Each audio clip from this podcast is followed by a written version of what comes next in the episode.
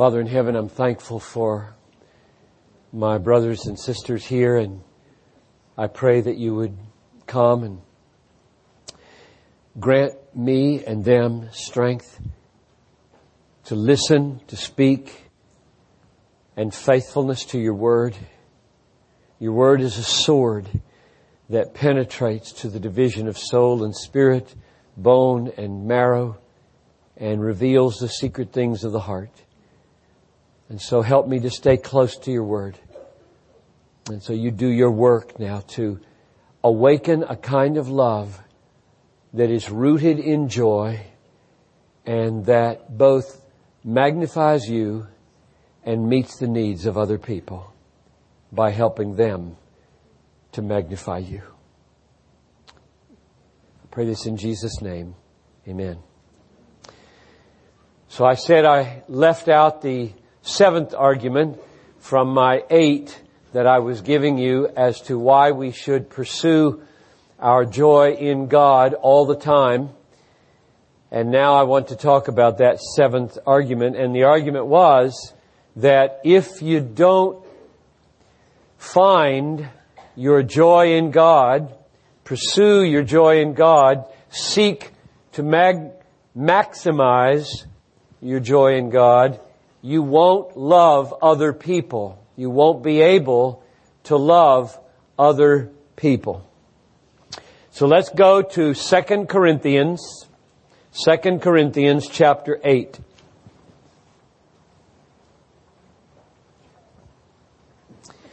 And I find here in the first four verses of 2 Corinthians 8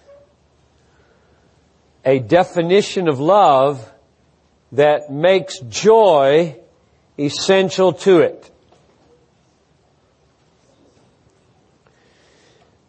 What Paul is doing in verse chapter 8 and 9 of 2 Corinthians is seeking to motivate the Corinthians to give generously to the collection that he's taking for the saints in Jerusalem who are poor.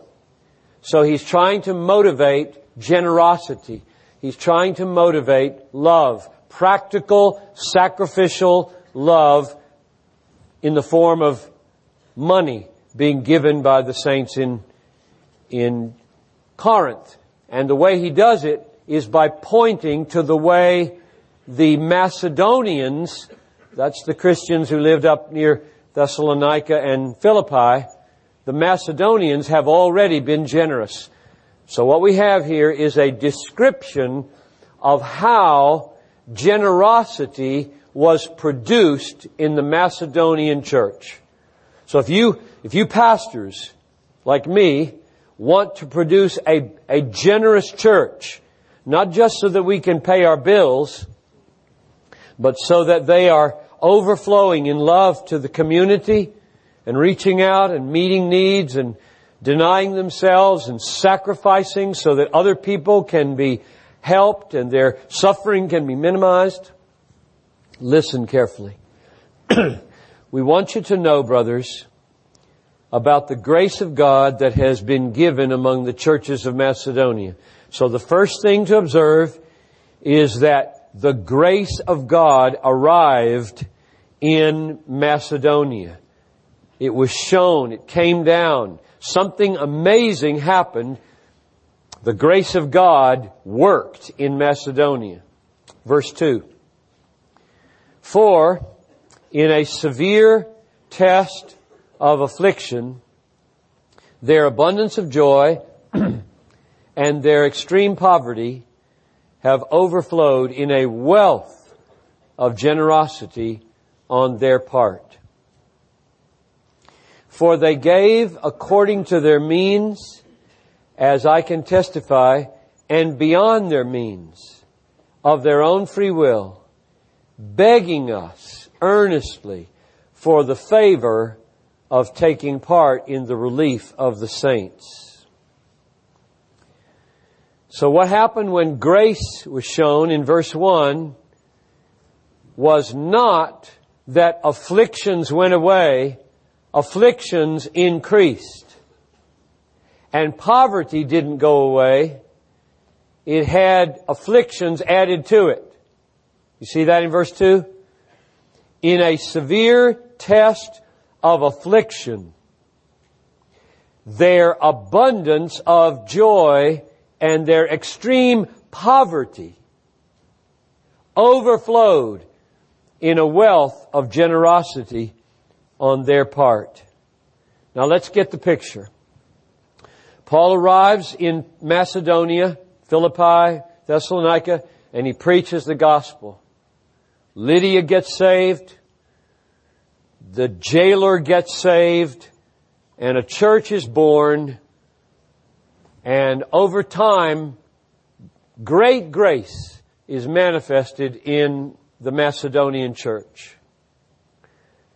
And the effect of this is that many of the people, while they were in poverty, have affliction added to it. Because now they're Christians and they're being persecuted. So you've got poverty with affliction added on top of it. And in spite of poverty and in spite of affliction, verse 2 says, there was abundance of joy. You see that? Abundance of joy. Don't ever teach your people that the gospel arrives and first it takes away poverty and then it takes away affliction so that joy can happen. That's not what happens. In the early church, there was much poverty, there was much added affliction, and in spite of it, there was abundance of joy. Why? Because the joy was in the grace that was coming down, not in the relief that was happening and their circumstances. This was joy in God. This was joy in hope. This was joy in the gospel, joy in Jesus, joy in a new fellowship. And what did it produce? In a severe test of affliction, their abundance of joy and their extreme poverty have overflowed in a wealth of generosity on their part. They gave and they gave and they gave. In fact, verse 4 stretches us to the breaking point in believing what happened there. Because verse 4 says, begging us earnestly for the favor of taking part in the relief of the saints. Paul was probably saying to them, you've given enough. You are poor and you're under affliction. That's enough. And they said, please, please take another offering from us. That's what happened. That's what happened. And where did it come from? Where did that come from? It came from joy. The abundance of joy, in spite of persecution, in spite of poverty, was overflowing in, please take our money. We don't have much, but take what we have to the poor in Jerusalem. That's what the grace of God had done in their lives. The reason I uh, call this love is because of verse 8. I say this not as a command, but to prove by the earnestness of others, namely the ones I've just described in Macedonia, I say this to you Corinthians to prove by the earnestness of others that your love also is genuine, like theirs was. So once I see the word love in verse 8, and it says, I want your love, Corinthians, also like the Macedonians to be genuine, then I know what he's talking about in verses 1 to 3 is love. So, how would you then, if I gave you a quiz right now, and the quiz said, define love in terms of its origin in verses 1 to 3 of 2 Corinthians 8. what would be your one sentence definition of love, I wonder? I'll give you mine. Love is the grace enabled, that's a hyphenated word, grace which is enabled, I mean love which is enabled by grace, the grace enabled impulse to expand your joy in God by extending it to others in practical ways. The grace enabled impulse to expand your joy in God to others in practical ways of kindness and generosity. Here's a simpler way to say it. Love is the overflow of joy in God that meets the needs of others. Love is the overflow of joy in God that meets the needs of others. Now, if you accept that definition on the basis of those verses, you've already agreed with my argument number seven. Because if that's where love comes from, and you say to me, I will not pursue that joy. I will not make that joy a priority in my life. You have just cut the nerve of love. If you say that joy doesn't matter, you're saying the overflow of it doesn't matter. And there are so many people who try to define love so that it does not require joy in God. And there's a reason for that. The reason is that they want love to be more in their control. Joy doesn't seem to be in our control. It kind of goes and comes and rises and falls and, and love, we gotta control that because we're commanded to do that. So it's gotta be defined in terms of decisions. I had a, a teacher in college, Millard Erickson, who's written a big book, Christian Theology, lots of other books. And he taught me a class on apologetics. And I remember in 1967 reading, we, we read lots of bad books to learn from him how to respond to bad books. One of the bad books we read was Situation Ethics by Joseph Fletcher. It was not a good book. And he uh, took the role of Joseph Fletcher in the class, and we had to interact and try to show why it wasn't biblical, wasn't right. That's the way he taught us. It was very helpful. Reading Joseph Fletcher, what was I? 21 years old. I didn't know much, but I had grown up in a home saturated with the Bible. I wasn't theological. I didn't think in theological categories. I just had a lot of Bible in my head which is a wonderful way to grow up. And so I'm sitting there and I'm reading Joseph Fletcher. I read it all the way through and making comments. And here was one of Joseph Fletcher's arguments about love. He said, love has to be defined in terms of actions, not emotions. Because Love is commanded in the Bible, and you can't command the emotions, but you can command actions. And that was his argument. And all of us 21 year olds were kind of impressed with that argument. Hmm. Wow. That's right. Emotions, they come, they go. You can't, can't control the emotions very well, but you sure should be able to control love, and so he must be right and I remember looking at that and thinking, there's something fishy about this. There's something that's not right about this. And I, I couldn't put my finger on what's not right about this. But this is the value of growing up in a home where you're just full of Bible. Your, your, your uh, intuitions are better than your head sometimes. You can't quite name the problem, but your intuitions are so biblically informed, something's wrong here. And I knew something is wrong with that argument. And now I know what's wrong with it. What's wrong with it is that one of the premises is false. His, his argument went like this.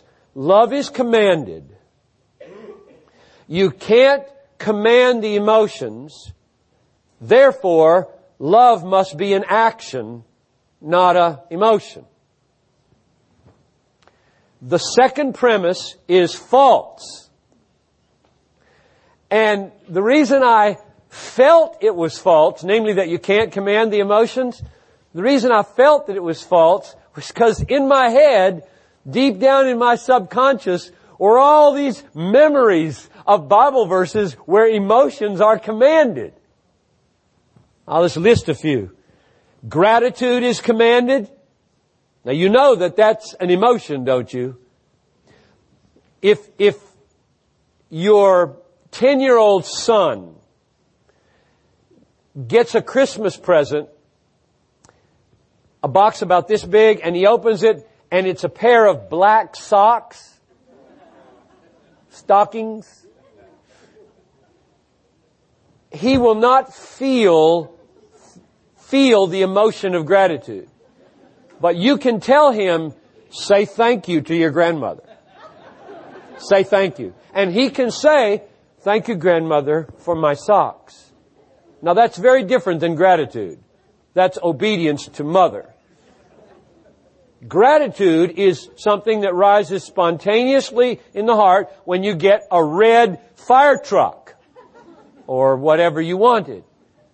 Gratitude is commanded in the Bible. Be thankful in all things, even though it's an emotion you cannot control. Either it's there or it's not there and you can't make it be there. And it's commanded to be there when God gives you good things. Or hope is commanded.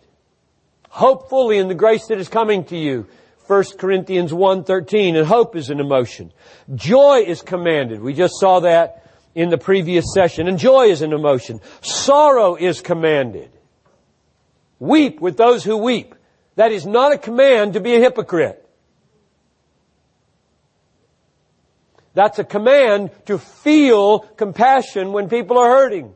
And you can't make yourself feel compassion. If you're not a compassionate person, you can't obey that command. You sin. Or fear. We are commanded to fear in Romans 11, 17. Or we're commanded to have contentment. Hebrews 13. Be content with what you have. If you're not content, you can't make yourself be content by snapping your finger. Or, and they go on and on. So, premise number two in Fletcher's argument is false. The premise was, you can't command the emotions. Here's the reason God has a right to command the emotions. God can command that anything exist which ought to exist. God is just and God is right to command that anything happen that ought to happen. And we ought to be grateful, and we ought to have hope, and we ought to rejoice, and we ought to sorrow with those who sorrow, and we ought to have compassion, and we ought to fear, and we ought to be content with what we have. And if we don't, we're sinning. Sin is the absence of proper emotions. and the actions that flow from them. So many churches completely de-emotionalize the Christian life. They just strip the emotions out of the Christian life to make it manageable. You know where this comes from? Let's get theological for a minute, okay? Let's, let's get controversial for a minute. It comes from Arminianism. A Calvinist, at his very soul, believes that God requires of us what we cannot produce. Faith. And we can't produce it because we're dead. We are dead in trespasses and sins, according to Ephesians 2 5. But God, who is rich in mercy, out of the great love with which He loved us, made us alive together with Christ. And the first little cry of that newborn baby is, I believe you. We don't do the I believe you and then get made alive.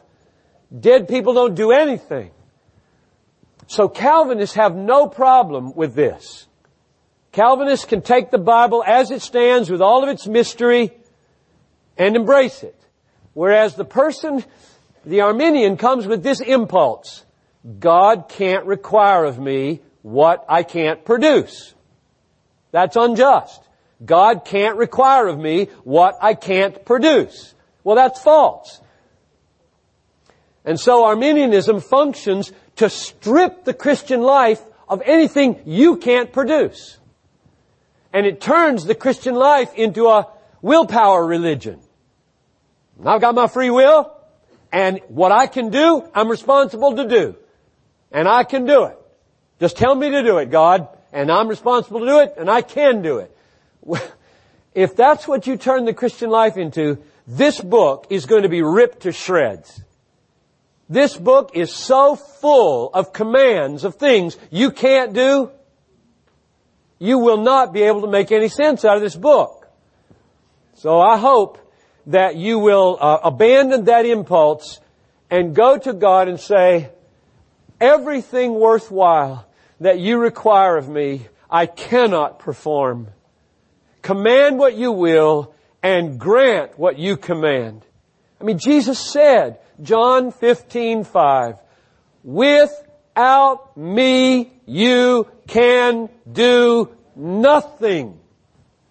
It's like a branch and a vine you pull it out, no fruit. You put it in, sap will flow, fruit will be produced. We can't do the emotions we're required to do without Him. So, Fletcher is wrong because his premise is wrong and therefore love, now let's be careful here because you, you thought I was going to argue that love is an emotion. Well, it's not that simple, is it? Love is clearly more than an emotion. The Bible talks about deeds which are love. God makes the sun rise on the just and the unjust and He makes the rain fall on the good and the evil. Be like your Father and love your enemy. So love is practical deeds of helpfulness. Deeds, deeds. You know, James and John get upset with professing Christians who see needs and just say, be blessed, be filled, go your way. They don't do anything. They don't do anything. So love clearly includes do something to help people. If they're hungry, Feed them. If they're thirsty, give them something to drink. If they don't have clothes, clothe them. If they don't have homes, house them. If they're in prison, visit them. If they're sojourners, fold your arms and get them into your community. Do something. The problem I have is there are so many people who want to say yes, and the doing is all that love is. Just the doing. You know the biblical problem with that? 1 Corinthians 13, 3. That's the great love chapter. Verse 3 goes like this. If I give away all I have, and if I deliver my body to be burned, but have not love, I am nothing. You mean I can give all my money away to the needy? And I can give my body to be burned and not be a loving person? Yes, that's what it says. So love cannot be defined in terms of mere deeds. I mean, they don't get any better than that. Giving all your money away and laying your life down, that's the best deed you can do for somebody. So if you can do that and not be a loving person, you cannot define love in terms of mere, mere, mere deeds. You must add something to it. And I'm getting the something from 2 Corinthians 8, 2. You see where I'm going? I'm getting the something from 2 Corinthians 8 verse 2. What is the something that's missing when you just do deeds? Joy in God as the overflow. So if you just cut that out, just cut all that out and say, nope, you don't have to know God, you don't have to love God, you don't have to delight in God, you don't have to have any overflow of joy in Him, you just need the deeds, and then you're a loving person. I would say, well, this text says in 1 Corinthians 13:3, there are going to be a lot of people in hell who loved like that. A lot of people. God didn't count.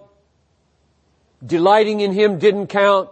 Just horizontal social ethics is what counted. Atheism in the form of good deeds. So I'm not going to go there. That's not, I'm not going to preach that. I do not want to join ranks with the liberals in my city who deny the deity of Christ, deny the authority of scripture, deny the resurrection, and are always constantly talking about social ethics. In the name of love, and they're the ones that get in the newspaper because their theology is totally believable by unbelievers. I don't go, I'm just not going to go there. I'm not interested in being that kind of a person because those guys are helping people perish. They're helping people die in the name of homes for the homeless, in the name of special kinds of need meeting for people on drugs and so on. Now here's the deal with regard to social ethics. We evangelicals better do better than they, not worse. If love is not mere deeds, but rather deeds from the overflow of joy in God, why should ours be any less? And one of the sad things over the last 50, 60 years is that as evangelicals, well actually it's from the earlier part of the 20th century in our land anyway, where the evangelicals looked at the social gospel and the liberals who were pursuing it, who didn't believe in the gospel of Christ crucified and risen, and they shrunk back from the social engagement because they didn't want to identify with the liberal theology. What a sad thing. Isn't that sad? I think that's sad. Rather, why shouldn't we be the ones who want to alleviate as much suffering as possible.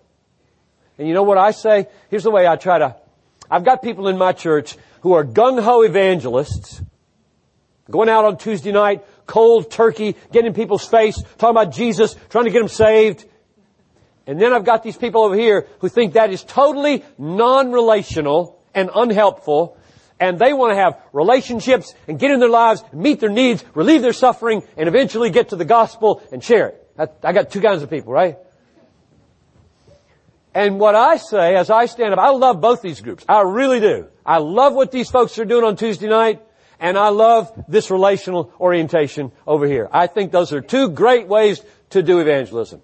But the way I put it is, I say, don't we all agree that the calling of the Christian in a world of pain is to relieve as much suffering as we can, especially eternal suffering. And they say, hmm. That tends to pull them together. Because if you really do want to relieve people of eternal suffering, and you have a good heart about that, you will probably want to minimize, if you can, their present suffering. And if you really care about people who have present suffering and you are indifferent to whether they suffer eternally, you don't really care about them. So I'm pushing these people together to say love cares about all suffering relief because Jesus said, do unto others as you would have them do unto you. And is there anybody in this room who when you get a very severe pain, hip, heart, chest, head, migraine, a very severe pain, that if you knew somebody could help you feel relief and they didn't do it, how would you feel about them? You wouldn't call that love. Because you want relief. You want relief. Who doesn't want relief? And if it's in our power to help bring relief, what a beautiful statement about God's compassion. All that on 2 Corinthians 8, 1 to 4. Let me take you further down into chapter 9.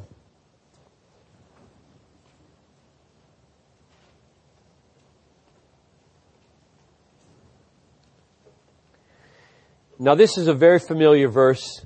Chapter 9, verse 7.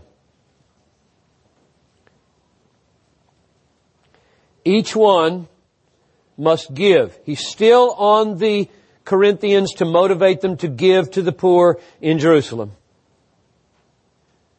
Each one must give as he has made up his mind, not reluctantly or under compulsion, for God loves a cheerful giver.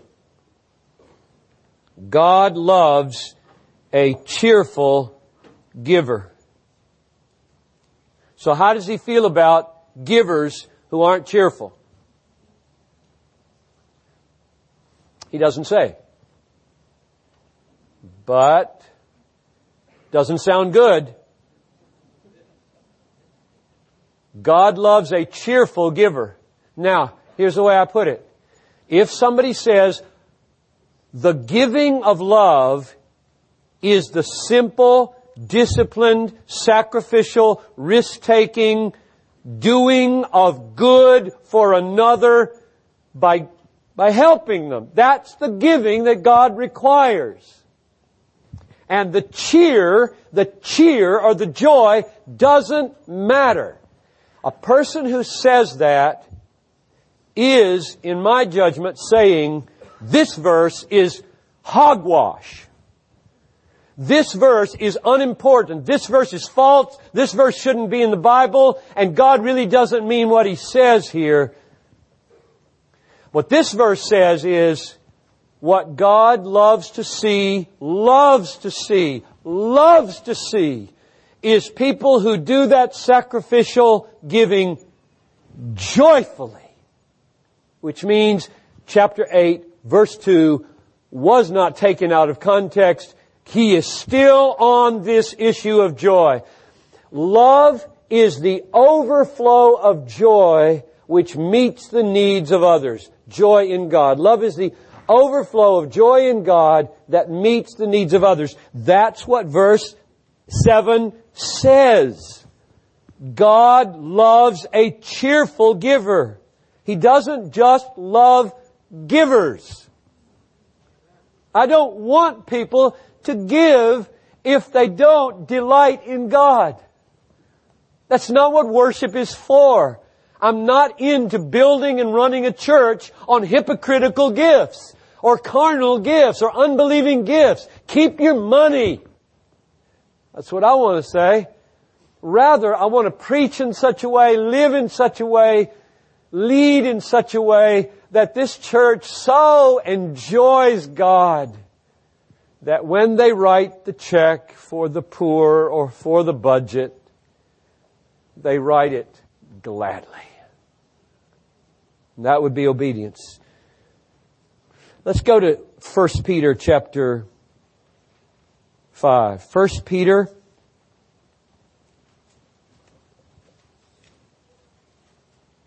This is a special word now. These next two texts.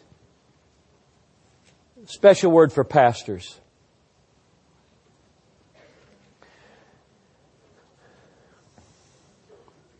I'm still arguing that you can't be a loving person if you forsake or try to forsake the pursuit of your own joy in God.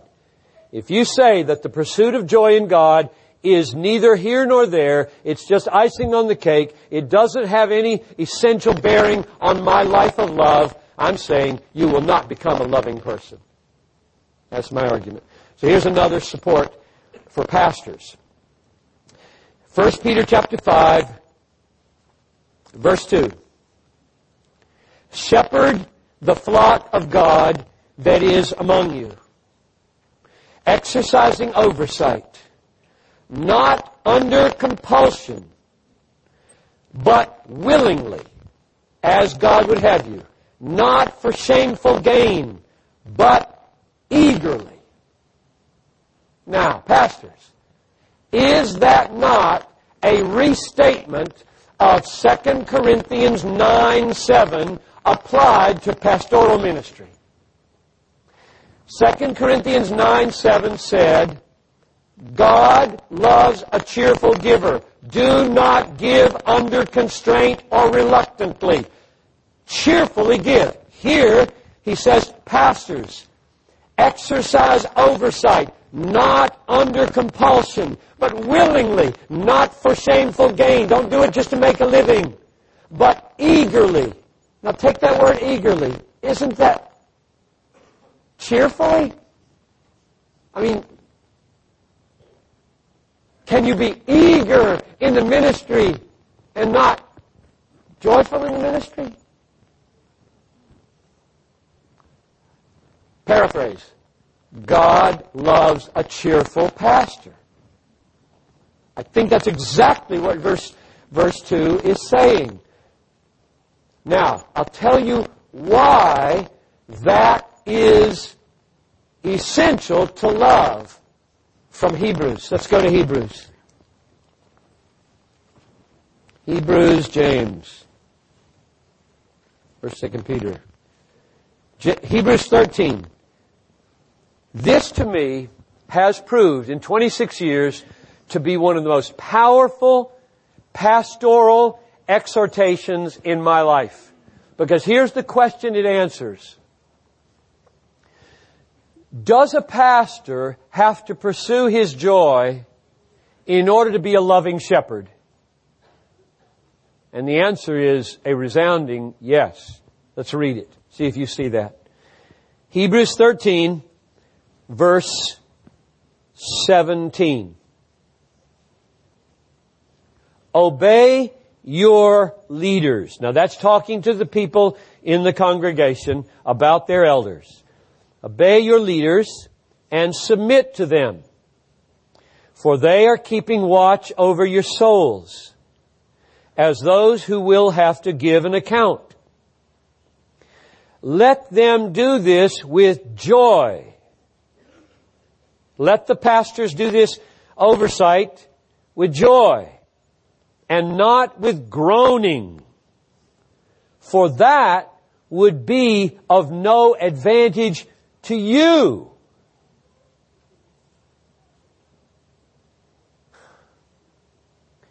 Now, think backward through this text.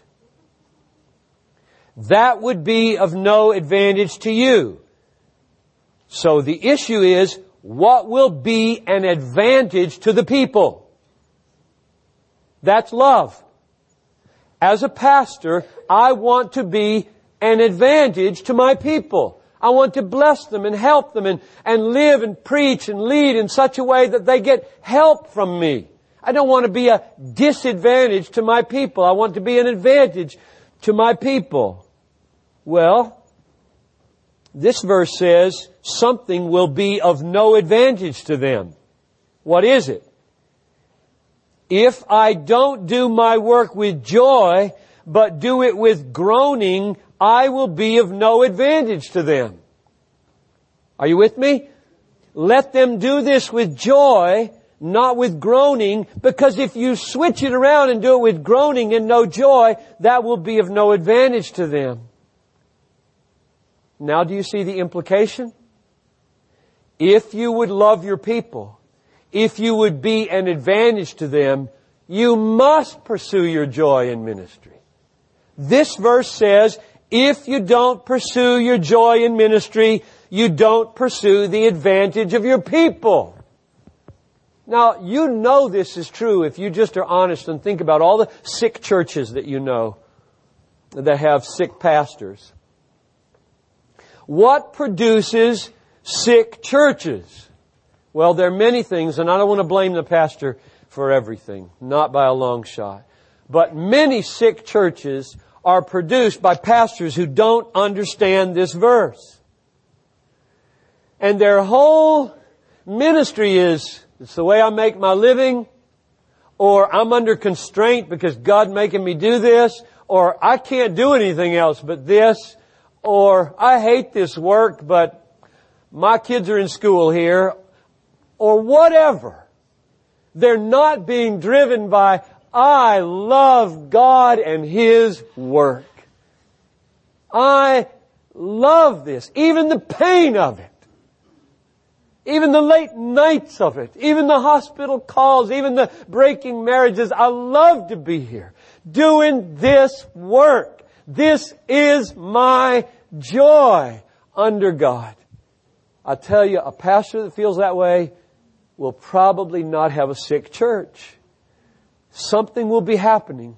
Something will be happening. An advantage will come to the people. They will feel something. And you know what they'll feel? the truth of the gospel, the truth of the gospel will be embodied by their pastor.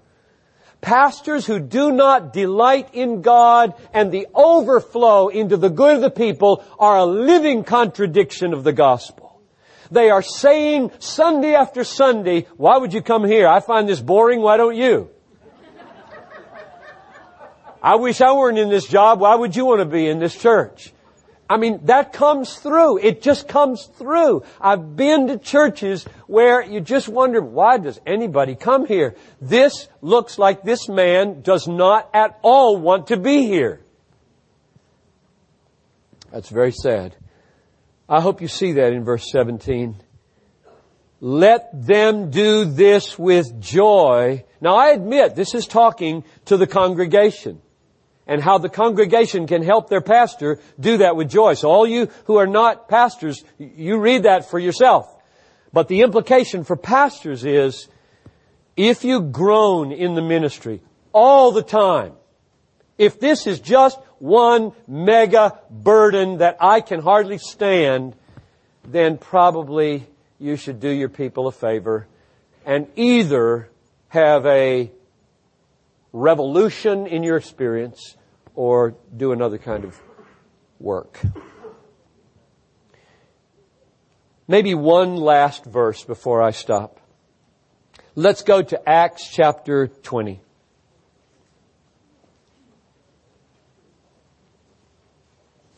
Acts chapter 20. There are only two or three sayings of Jesus outside the Gospels. This is one of them. Chapter 20, verse 35. Paul is talking to the elders from Ephesus, saying goodbye to them, giving them final exhortations, and listen to the way he exhorts them in verse 35. In all things, I have shown you that by working hard in this way, we must help the weak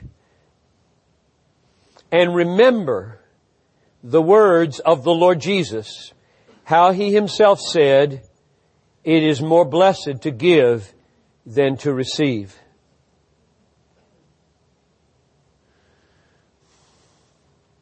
It is more blessed to give than to receive. You get more blessing when you give than when you receive. You get more deep spiritual satisfaction in God when you give than when you receive. This is an argument for being a generous person because you want to be more happy. Is it not?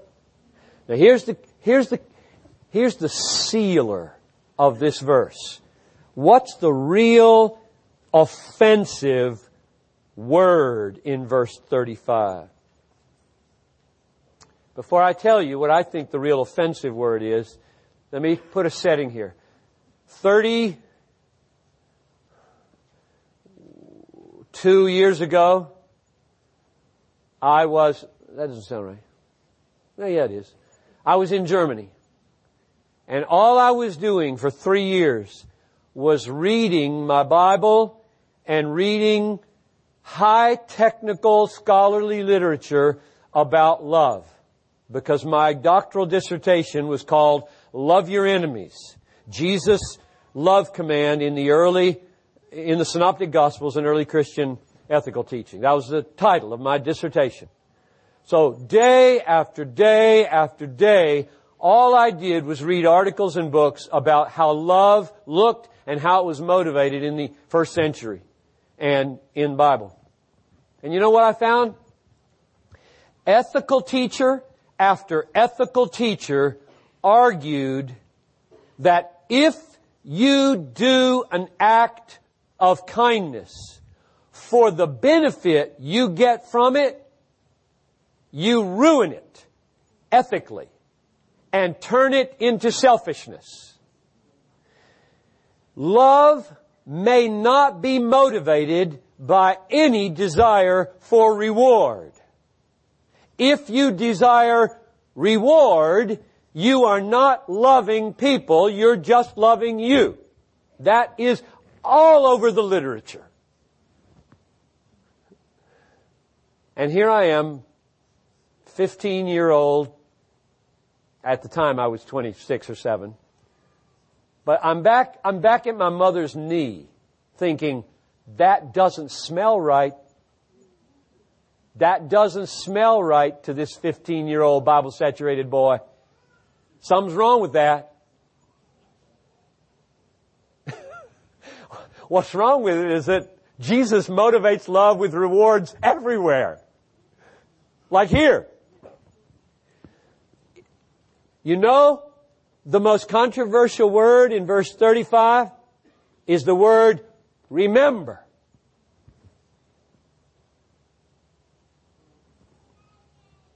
Let's read it again.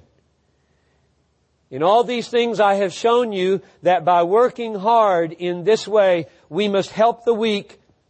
Remember the words of the Lord Jesus, how He Himself said, you get more blessing when you love and give than when you just try to use other people for your own benefits. You get blessing when you love people. Remember, remember that. Now you know what all these ethical teachers would have to say?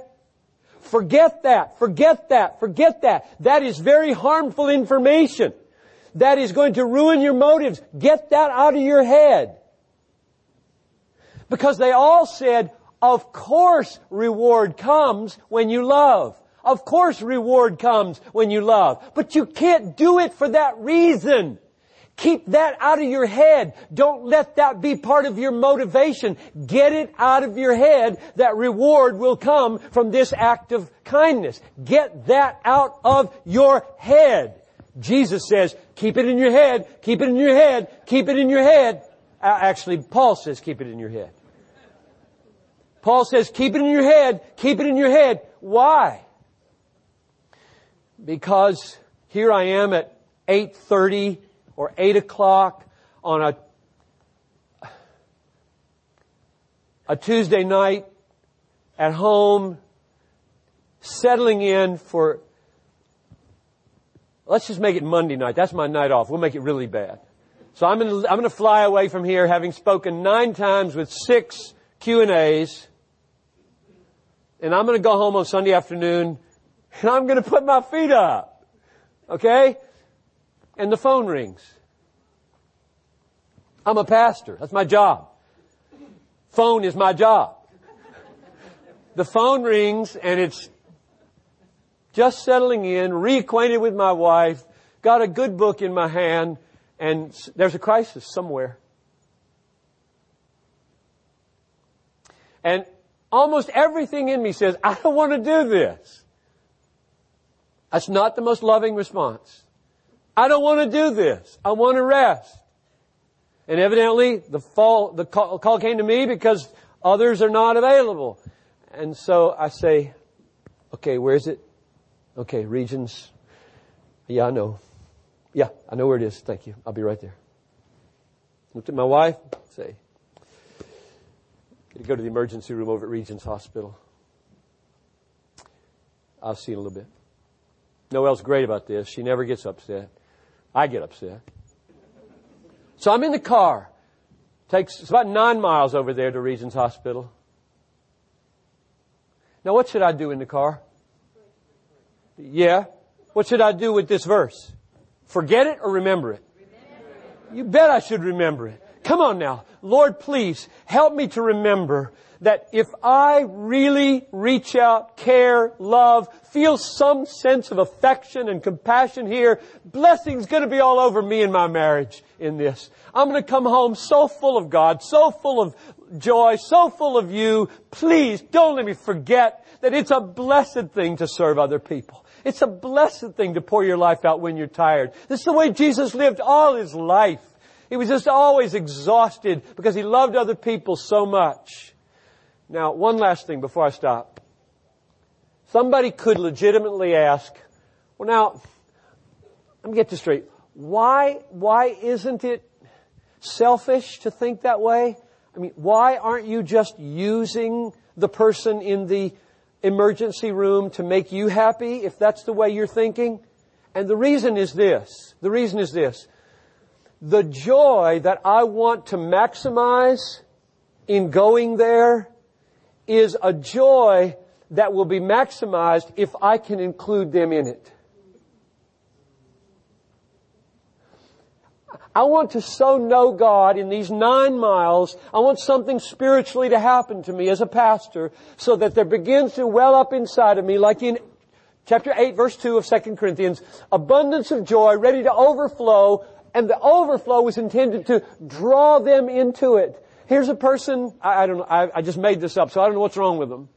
Uh, maybe a heart attack, and, and the wife is there, and she's scared to death. He's 42 year old man, just keeled over, and she doesn't know if he's going to come out of it. They got three kids, and she's there, and her faith is wobbling. And what, what's my goal there? What's my goal there? My goal is to spill over with the all-sufficiency of God who's meeting my tired bone need right now and to spill over onto her, to lift her up, put a rock under her feet, give her something to stand on with the Word of God and get her with me under this waterfall of grace which will make my joy bigger, her joy bigger, and maybe in that faith we just might pray Him through this. So it isn't selfish. It isn't selfish. It is hedonistic. I want my joy to be bigger. And if I were to stay at home and say, to hell with the folks at Regions Hospital, my joy would go down. My comfort would go up. My comfort would go up. And my joy would go down. So I'm dragging myself into the car. I'm remembering, remembering, remembering. It is more blessed, more blessed, more blessed. I'm out for blessing tonight, Lord. Oh, fill me up, I pray, so that I can not use this person, not use them, but include them. Include them. So, all that to argue point number seven. that if you say joy doesn't matter, you won't be a loving person. Let's pray. Father in heaven, I pray that, that this assembly of churches in Quebec would be known as the most loving group of Christians in the whole province. That they would be known, oh God, as the people who delight in you, embrace whatever pain and suffering is required, love to spill over onto believer and unbeliever alike, and therefore display your all sufficiency and your value. So work that miracle in me, more and more and in them, I pray. In Jesus' name, amen.